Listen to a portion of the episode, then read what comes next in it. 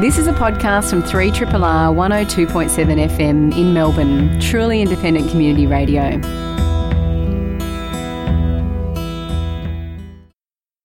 My next guests have just joined me in the studio. Uh, they're all three of them performing in a new play by Geelong based playwright Ross Mueller. The play is called Lifetime Guarantee, previewing tonight and opening tomorrow night at Theatre Works in St Kilda.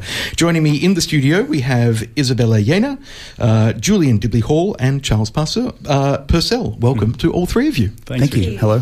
So, I'm going to start with you, Julian, because you're playing the, the lead character in the play who slightly chaotically is called Charles. So, um, so Charles, you're playing a character called Dan. So I'm hopefully not going to get the two of you confused. That's correct. Uh, and Izabella, your character is called Jody, which Yes. is nice and simple because there are no other Jodies in the studio. Nice so easy. we've established that. That's good. So, Julian, tell us a little bit about the play. It's, I mean, I'm, I've been familiar with Ross's work for. Well, 15, 16 years, I guess. But this latest work is what satirical, a comedy looking at property development and, and other contemporary kind of trends and issues. Yeah, it is a comedy, and it's looking at property development, um, but really, I think the the main uh, thing he's considering is our relationship to objects, whether they are buildings, cars, uh, the technology around us, um, and property development is one of the one of the ways he's looking at that. So yes, it's a comedy, and it looks at um,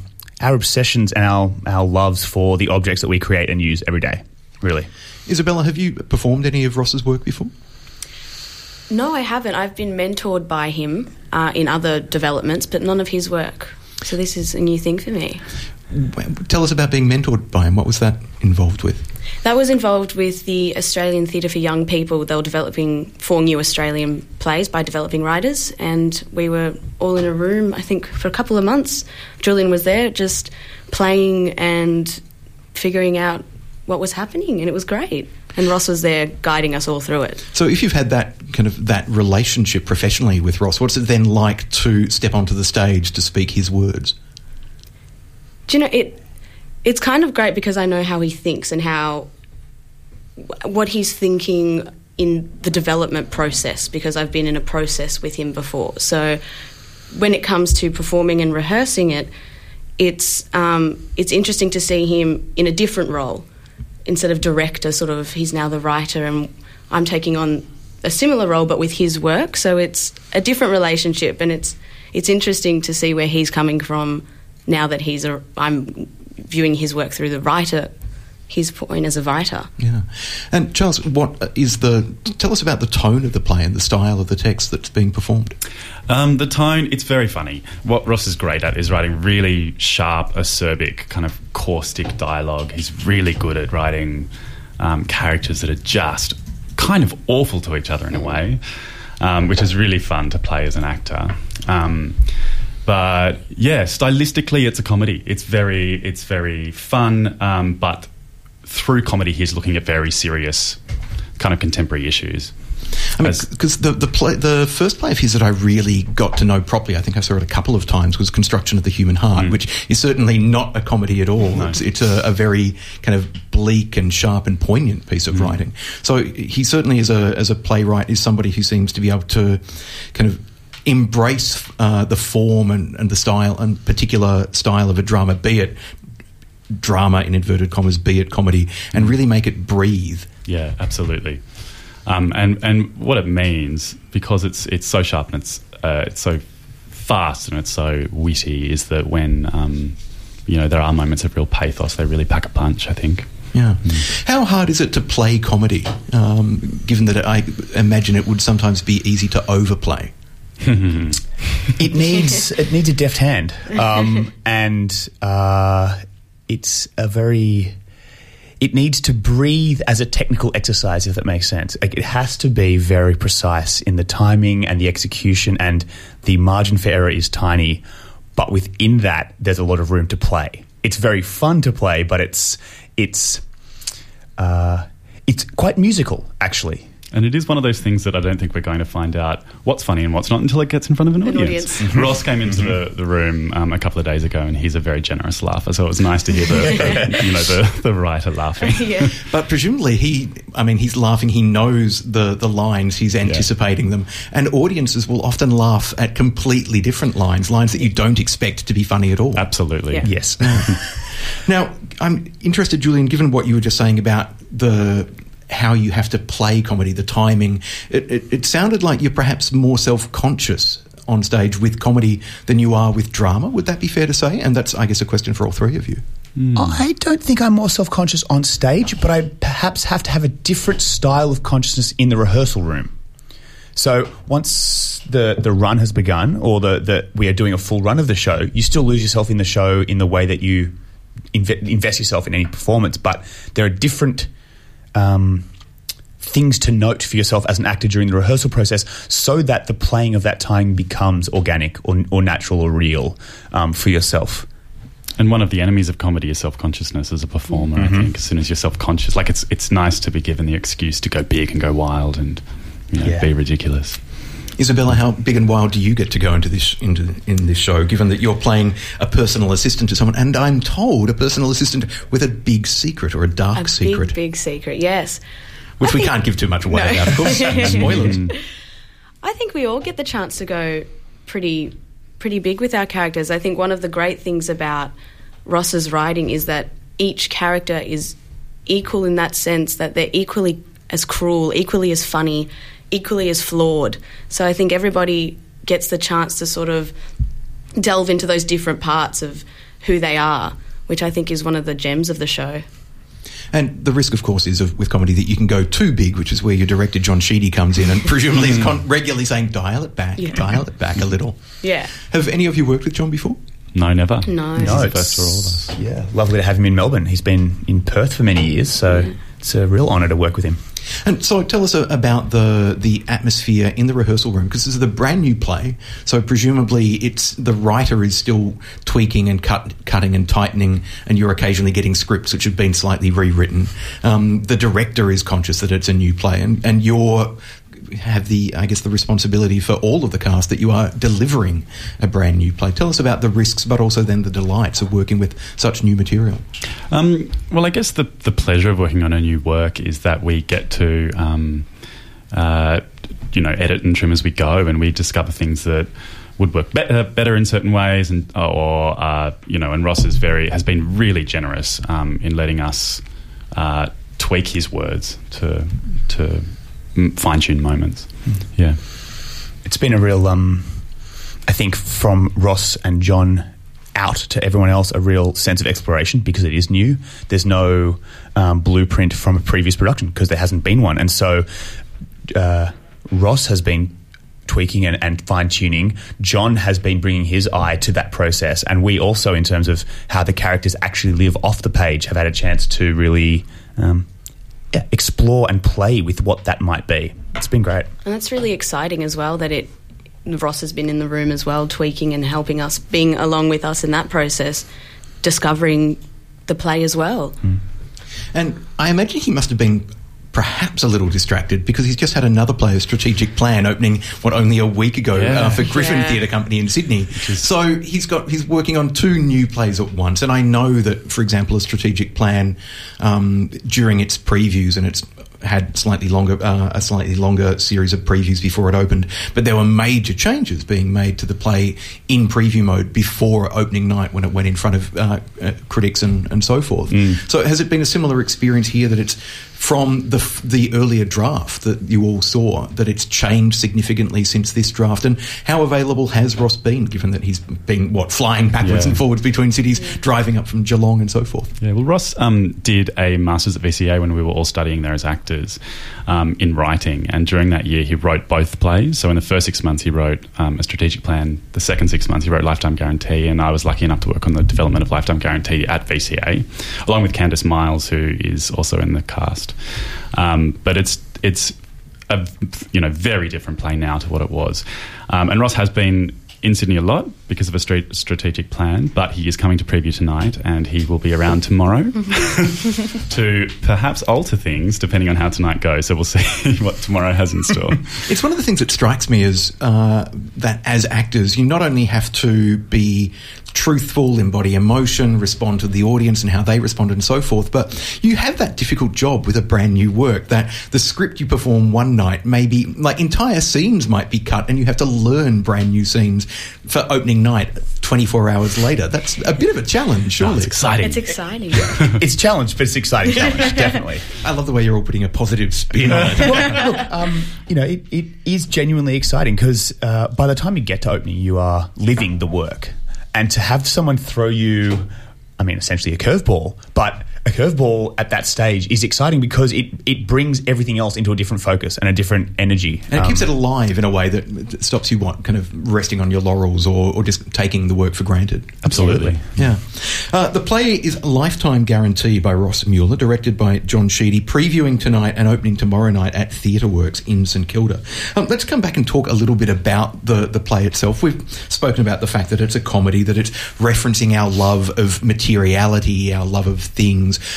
In terms of, I get, for people who don't know Ross and his work, how would you, how are you describing it to friends or colleagues who say, yes, you've told us what it's about, but really what's it like? What's it like? Um, I've. I actually think that the set design for me speaks to a lot to what it is like. It is sleek lines and hard angles, and it's shiny. Um, it that doesn't mean you can't get inside it. It's it's a um, as a an experience. It's very welcoming, but it's it's definitely welcoming in the way of a, a modern apartment building, not welcoming in the way of a 1960s bungalow house, if that makes sense as, an, as a as a metaphor. Yeah, it is sleek and shiny, isn't it? But on, but at the same time, it's kind of there's something bubbling underneath that you Yeah. can't quite put your finger on. And what Ross has done so well is create write this world, which is not quite our world, but very much could be. Um, and so there are just little glitches which we're not familiar with, but are speaking to. Um, you know, very real issues that we're all encountering day to day. Well, the sheer fact, for example, that the the same sex couple at the heart of the play, um, according to the, the blurb that I've been given, is that Charles wants to have kids, live in Spring Street, speculation, uh, the dream, and uh, he just wants his lover to hold his hand in public. Mm-hmm. So that is kind of that that notion of just expressing affection, regardless of whether it's a same sex couple or an opposite sex couple, is something that I'm sure everybody's dealt with in public at some stage. Kind of like do we ha- do we hold? Do we not? Do we kiss in public? Public displays of affection. Ugh, how do we? What do we do? So yeah. So there's some humanity and uh, common shared humanity uh, underneath all the jokes and the humour and the and the satire as well. Definitely, definitely. And I think as well, uh, what's great about Ross's writing, especially in this play, is it's really it's unapologetic in that way, and it really allows you to to think about all those things and to to sort of sit in that and and realize that that that that's happening and that you know we live in this not real world. You know we could be living in that world if you know i think that's great mm. Mm. Lifetime guarantee, previewing tonight and opening tomorrow night at TheatreWorks, 14 Acland Street, St Kilda, and running through until the 26th of February. For more info, you can go to theatreworks.org.au, where you can also book. Tickets are $38 for adults and $30 concession. It's a brand new Australian play by Ge- Geelong based playwright Ross Mueller. Very much looking forward to seeing it when it opens tomorrow night. Lifetime guarantee. As I said, more info at theatreworks.org.au. Izabella, Julian, and Charles, thanks very much for joining us here at Triple R. Thanks thank for having you us. thank you I want to turn back the clock for a moment and uh, qu- quite some way back, actually. If you've ever been to the Fairfield Amphitheatre, then there's a company you should be thanking for that, the Stork Theatre. Before they moved to the Stork Hotel in the city, now demolished, um, they were performing work outdoors at uh, on the banks of the Yarra. Uh, and while the Stork Theatre no longer exists, which they then moved to, um, the company themselves, the Stork Theatre, are still presenting work. And they're presenting at La Mama Courthouse Theatre uh, from the 7th to the 19th of this month. The Rage of Achilles, which is an adaptation uh, performed and adapted by my next guest, Humphrey Bower, based on the work of Homer and the epic poem written in what a thousand and something BC. I'm going to ask you for the exact date, Humphrey. It's based on the Iliad, I believe. That's right. Hi, Richard. Um, well, no one knows exactly when it was written. I think the current theory is sort of somewhere in about the 8th century BC, um, but it refers back to the events that probably took place, you know, even longer ago, like to, you know, it's about 3,000 years ago, basically. so, so he is definitely turning the clock back quite a long way. Why does a story from the Bronze Age, essentially, still have resonance today? Well, I think. I mean, I think Homer. I mean, it's it's it's arguably our oldest surviving work of, of Western literature. Um, it, but it stretches back to, to pre-literate times. In fact, the, the, current theory is that Homer was a was a bard or a member of a tradition of bards who actually performed and semi-improvised these stories before it was written down. Um, but it's dealing with, you know, really universal themes about what it means to be a human being. Um, you know, it's our oldest war story for a start. Um, so it speaks very directly today. I mean, particularly a siege. When Helen asked me to, to, to work on the show, you know, I, I immediately I was thinking about Aleppo and, and other sieges like that that were taking place in the world. And specifically, this adaptation, which focuses on the rage of Achilles, is, is about rage, the emotion of rage, especially male rage which, whether we're talking about domestic violence or whether we're talking about world leaders on the world stage today, seems extremely timely. Now, the fact that, as you say, it's this there is still so much resonance in there. In some ways, it's kind of depressing. It suggests that humanity hasn't evolved much over the past 3,000 years. Well, not in terms of our core. our core brain hasn't evolved much, I don't think. And you know those those, those emotions of love, of hatred, of rage.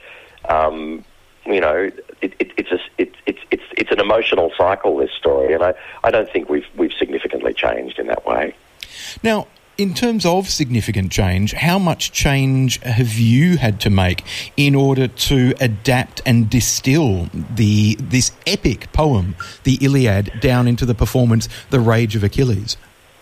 Well, the show runs for about an hour and 20 minutes um, instead of running for about six hours, which it would, or longer if I were going to do the entire, the entire epic. I mean, there's an enormous amount of wonderful poetry in the Iliad, um, which, which is not essential to, to a play. This is only, it's just me performing, so it's still a story, um, but I'm playing multiple characters and telling the story you know, verbally, physically, with images. Um, but but there are an enormous number of characters in, in the entire epic. I mean, in some ways, the original epic is like a war memorial. It, it, it's, it includes the names of literally hundreds of characters who die in all sorts of horrible ways in, in great anatomical detail. And, and that, that's all been taken out. So we're really focusing on the core story of Achilles, who is who is the greatest warrior of the Greeks, who quarrels with his commander in chief, who he, he withdraws from the fighting. His withdrawal causes more deaths, and it, it, it's a, a kind of an escalating cycle of violence. But it's a very, very it's actually quite an intimate story. There's probably only four or five central characters to this the story that I've kind of filleted out from the whole epic. Now, for people who don't know the backstory around the Iliad, we're talking uh, Greek myth, we're talking Helen of Troy, the, the face that launched exactly. a thousand ships. But uh, yeah. for, in many ways, the, the aspect that appeals to me personally, I guess, that perhaps is uh, part of, not necessarily all of the story you're telling, and every storyteller will have their own adaptation, their own slant on it. But the fact that Achilles is, as you say, is, is withdrawing, is extracting himself from this bloody Trojan war, but then when his best friend, or in some readings his lover, uh, Patroclus is killed, that throws him back with fury and vengeance into the war. That notion of a human tragedy at the heart of an epic story is something that, that really does resonate down through the ages. Yeah, I think so, and I think that's the core of theatre too. I mean, once you focus on that, I mean, yeah, as you say, everyone's heard of. Um, if they've heard of anything, they've heard of Helen of Troy, possibly um, of Paris, kind of taking her to Troy and the Greeks coming to get her. She does feature in this adaptation, by the way. She she does make an appearance, but but Homer actually only looks at the last year of the war, and in fact, he's looking at a very short span of time. In fact, the, I've compressed it even more, so it's really just a matter of days during that last year. I mean, the other thing everyone's heard of is the Trojan horse, and that, that doesn't happen either. We don't see the end of the war, and we don't see the beginning of the war. We get a little a microcosm in the last year of the war, and we get a kind of picture of the, the sort of the, the essential cycle of war and violence and revenge that, that I think still lies at the heart of well of all war and actually of all of all conflict. And that cost then, the human cost and the suffering that uh, is at the heart of war. Because I understand that your adaptation and, and your reading of the text is this is not an epic, glorious war story. This is about a, uh, a human tragedy. Absolutely. I mean, it's it's it is a war story. It's an, also an anti-war story, um, and it's it's it's about much more than war. But I mean, I think war stories set in war have fascinated us for thousands of years because some of these kind of elemental questions of what it means to be human are really exposed and laid bare in, in, in times of extreme conflict.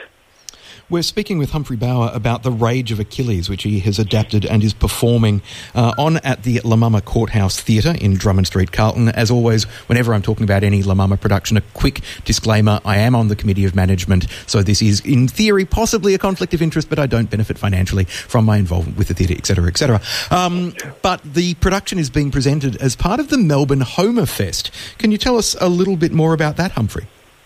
Well, I think this is something that Stork Theatre um, has. I mean, the Iliad is part of this broader context, and um, I mean, Helen has.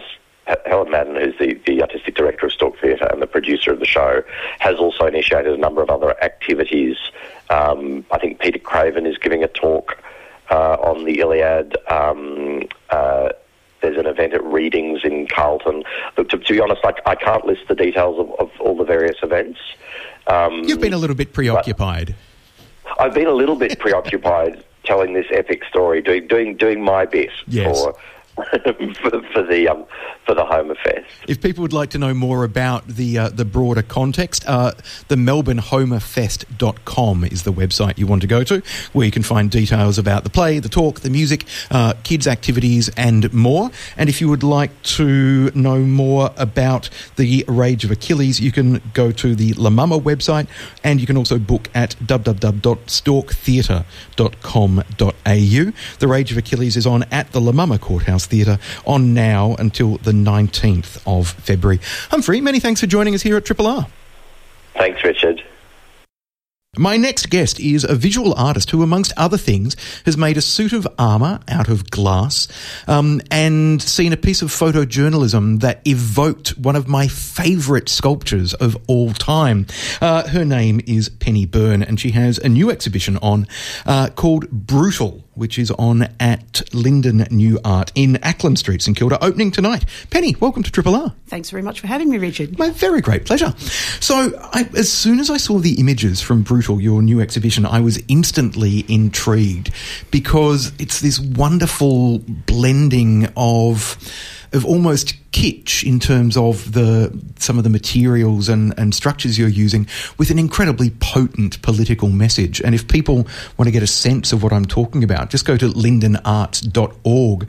There's an image called Europa Europa, which are these small, what, porcelain figures. Yeah, porcelain figurines. Yes, that's yeah. right. And so they look like the kind of porcelain figurines that, I don't know, your grandmother might buy while she's visiting uh, rural England. Um, but they're all wearing life jackets. So instantly there's this commentary on the crisis in Europe, refugees, people drowning at sea, contrasting with this safe, homely image. That's right. Well, in the work that I'm doing, I use the vintage figurines uh, as a starting point, I guess, for exactly that reason that uh, people find them very familiar. And uh, you're right, Nana probably had one on her mantelpiece. And uh, actually, people sometimes give me figurines for my work, and I say to them, don't steal from your Nana because it's very tempting. Uh, but because these figurines are very easily recognisable. People feel quite comfortable when they see them, and so I find that um, people find them quite engaging, and uh, they get drawn in by that initial sort of recognition. And then, as you say, once you get in closer and realise what's going on, they've got these orange life jackets on, and they're on a there's a mass of figurines on this giant antique blue and white serving platter uh, it, it, was just for me the images of the migrants crisis, seeing those photos, particularly taken by drones uh, from above, uh, so these just massive orange life jackets and these these people crammed into boats, and so I've I've replicated that in this work. It was fascinating for me to log on to Linden's website last night while I was doing some research and prepping for the show, and at first glance, it's such a, um, a gentle image, and then there's this sudden shock. I was I was literally shocked shocked when I realised the political context of the image and what it was saying. So that juxtaposition between the comfortable and the and the provocation is such a fascinating kind of element of the work. That's great to hear you're shocked. I, I, that's exactly what I'm aiming for, I guess, because. Um, this this this body of work, I've, uh, this, the show's called Brutal, and um, really for me and a lot of people I know, last year was an incredibly brutal year, and well, let's face it, this year's shaping up to be even more so. Um, I guess as an artist, what I've done in recent years is made work that is looking at political issues, but this one I'm really not holding back. Uh, I'm I'm just I've really gone for it. I've, I've I've just covered all sorts of topics, and um, it's been quite a quite an emotional journey for me in making some of these works because it's very easy when you're looking at your social media news feed to sort of just scroll through everything that's happening and maybe not engage. And I know, particularly, for instance, with the Aleppo uh, crisis uh, just before Christmas, I just got overwhelmed by that. And it's it's easy to turn away, isn't it? You know, from that and and and not be engaged. And so I've I guess made myself look and see and re engage with a lot of these issues that have really upset me over the last 12 months. In the past, you think you were holding back with some of the works you created? Well, I guess not. I mean, my work's been pretty out there, uh, but this, for some reason, this these works have just gone to a whole new level. Um, I've really addressed issues that I haven't actually gone near before. One one of the main areas that I've kind of avoided, I suppose, as an artist is um, childhood sexual abuse uh, by by the clergy and um, Catholic Church in particular. And so this time I've actually made a work about that. And who would have thought that the Royal Commission would call all the archbishops literally this week? But there's a work in the show called Shame, and um, they've actually been saying uh, at the commission that they feel shame. So it's sort of interesting. I finished that work late last year. But it's it's interesting, isn't it, how these things turn out? You can yeah. see that work if you go to Penny's website, which is pennybyrneartist.com, penny, B-Y-R-N-E artist.com. It's one of the, uh, the central images on the website. Um, some of the other works, uh, for example, there's an overt reference to uh, his the, the, Cheeto horror, um, uh, uh Donald Trump, for example, uh, tell it, and what scale are these works? Because looking at photographs, for example, it's not always possible to get a sense of, of size and scale. And I'm imagining that some of the figures you're working with must be quite small. So to transform them must be a fairly delicate process. Yes, it is. So the scale is, well, um, I guess the largest work might be about 70 centimetres high. There's some really large figurines, but then the smallest work's probably about 10 centimetres high. Um, and yeah, it, it takes a lot of skill to, to manipulate and reconfigure these, these little figurines, but I'm a ceramics conservator and restorer as well. And so I guess the reason I'm using these figurines in my work is a direct reference to my ceramics conservation background. And um, I use all the skills and techniques and materials that I use as a ceramics conservator to then really, really play around with these figurines and cut them up and reconfigure them, muck them, muck around with them. Yeah, it's something that I've seen done a lot. Oddly enough, in the gaming world, when people are using uh, small lead figurines, for example, the notion of going, well, I like this, but it doesn't represent me or my character, so I'll just graft on a bit of that and a bit of this and a bit of so that that notion of taking the existing object and transfiguring it, transforming it, personalising it. Uh, and clearly, you're personalising these figures in a way which is drawing from some really deep and uncomfortable emotion. Yeah, I hadn't thought about the gaming uh, reference, but you're right, and I really do like those little gaming figurines, and I'm quite drawn to them. And um, my website uh, designer actually is a gamer himself and has all sorts of little figures. When I go to meet with him, he's got little crazy things that he, they, they paint them, don't they, and, re, and re, reconfigure them and make them sort of suit themselves. So yeah, I hadn't thought about that. I'll have to give that a try, perhaps. I could have some fun with that. Uh, yeah. I won't charge a commission for the idea. It's fine. um, tell us a little bit about your background, Penny. When did, how did you become involved in and engaged with visual arts as a career? Uh, well, I did go to art school back in the late 80s. I went to RMIT and did a ceramics fine art degree. Um, but then I went off and became a ceramics conservator and trained in the UK and uh, had a very good career. And as I say, continue to um, have a career as a ceramics conservator.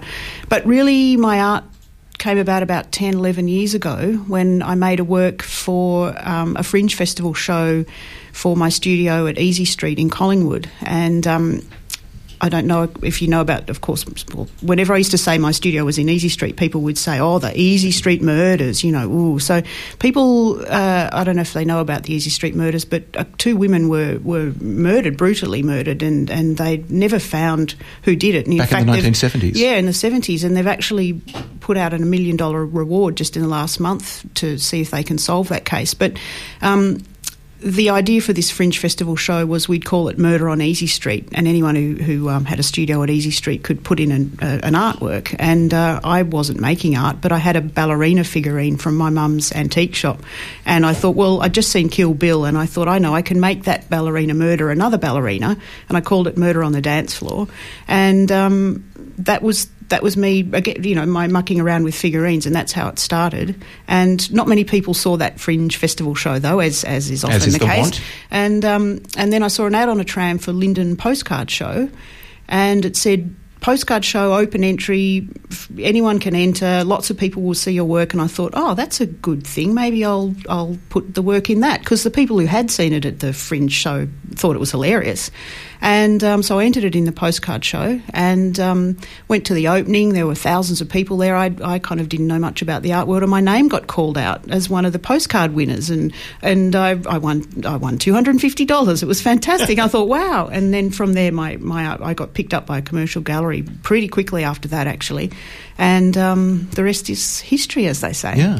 Um, looking at your website, and I'll give the, the URL again, pennybyrneartist.com. If you go to pennybyrneartist.com forward slash works, you'll see a range of uh, the current works that are in the exhibition, Brutal. Uh, Putin's Poodle, for example, which uh, is a, a Donald Trump bobblehead epoxied onto uh, a porcelain figurine. And again, the, the contrast between um, the this ugly visage that we're now all familiar with and the clown-like costume of the figure that uh, that you've connected it to is quite intriguing. The uh, there's a range of works. Again, some of them are, are almost playful, and some of them are really quite confronting as well. Have you, when making work, have you ever been so confronted by an image, by the juxtapos- juxtaposition of what you're making, that you yourself have had to step back and go, "Whoa, this is just a bit too full on"? Yeah, well, a couple of times in this show uh, that's happened. Um, usually, I kind of feel a bit of distance from the issues that I'm talking about, I guess, but um, particularly the the work called Omran, and um, it's directly referencing that image of the little boy that was pulled out of the after a barrel bomb. Uh, he was, you know, put in the back of an ambulance and just left on his own. And that footage just went round the world. And uh, it was just, it really brought home the Aleppo crisis, I guess, for a lot of people. And I wanted to make a work about that. So I had to get that image of Omran up and sit there and look at that while I was painting because I've because the work I've made it's a it's an orange little orange child's seat. I painted it orange because he was sitting in this ambulance which had orange seats, and then a tiny little tiny tiny little child figurine which I have then reconfigured to, to and repainted to look exactly like Omran with all the blood and dust and everything. And I, I just I just had to keep sitting there and looking at it, you know. And it's one thing to see it as I say on social media and scroll past And. Keep, yeah, you scroll s- past and see a cat video, Yeah, but- exactly. But oh, it was really challenging. Yeah, yeah. Penny Byrne's exhibition Brutal uh, is opening tonight at Linden New Art at 26 Acland Street, St Kilda, and running through until the 8th of March. More info at www.lindenarts.org. Penny, while the exhibition is on, will you be doing any floor talks or any of that? Uh, yes, I am. Yes. Uh, gosh, now you've got me on the hopper. You might have to look it up. It's uh, it's coming up soon. Um, yeah. I'm sure if you go to look, the if you go to Linden's Linden, uh, website, yep. I, I, am giving an artist talk uh, on a Sunday afternoon, so there can't be many of those between now and the 8th of March. Sure, there uh, aren't. So, uh, in fact, yes. meet the artist Penny Byrne's Sunday, the 26th of February, yes, from 2 p.m. to 3 p.m.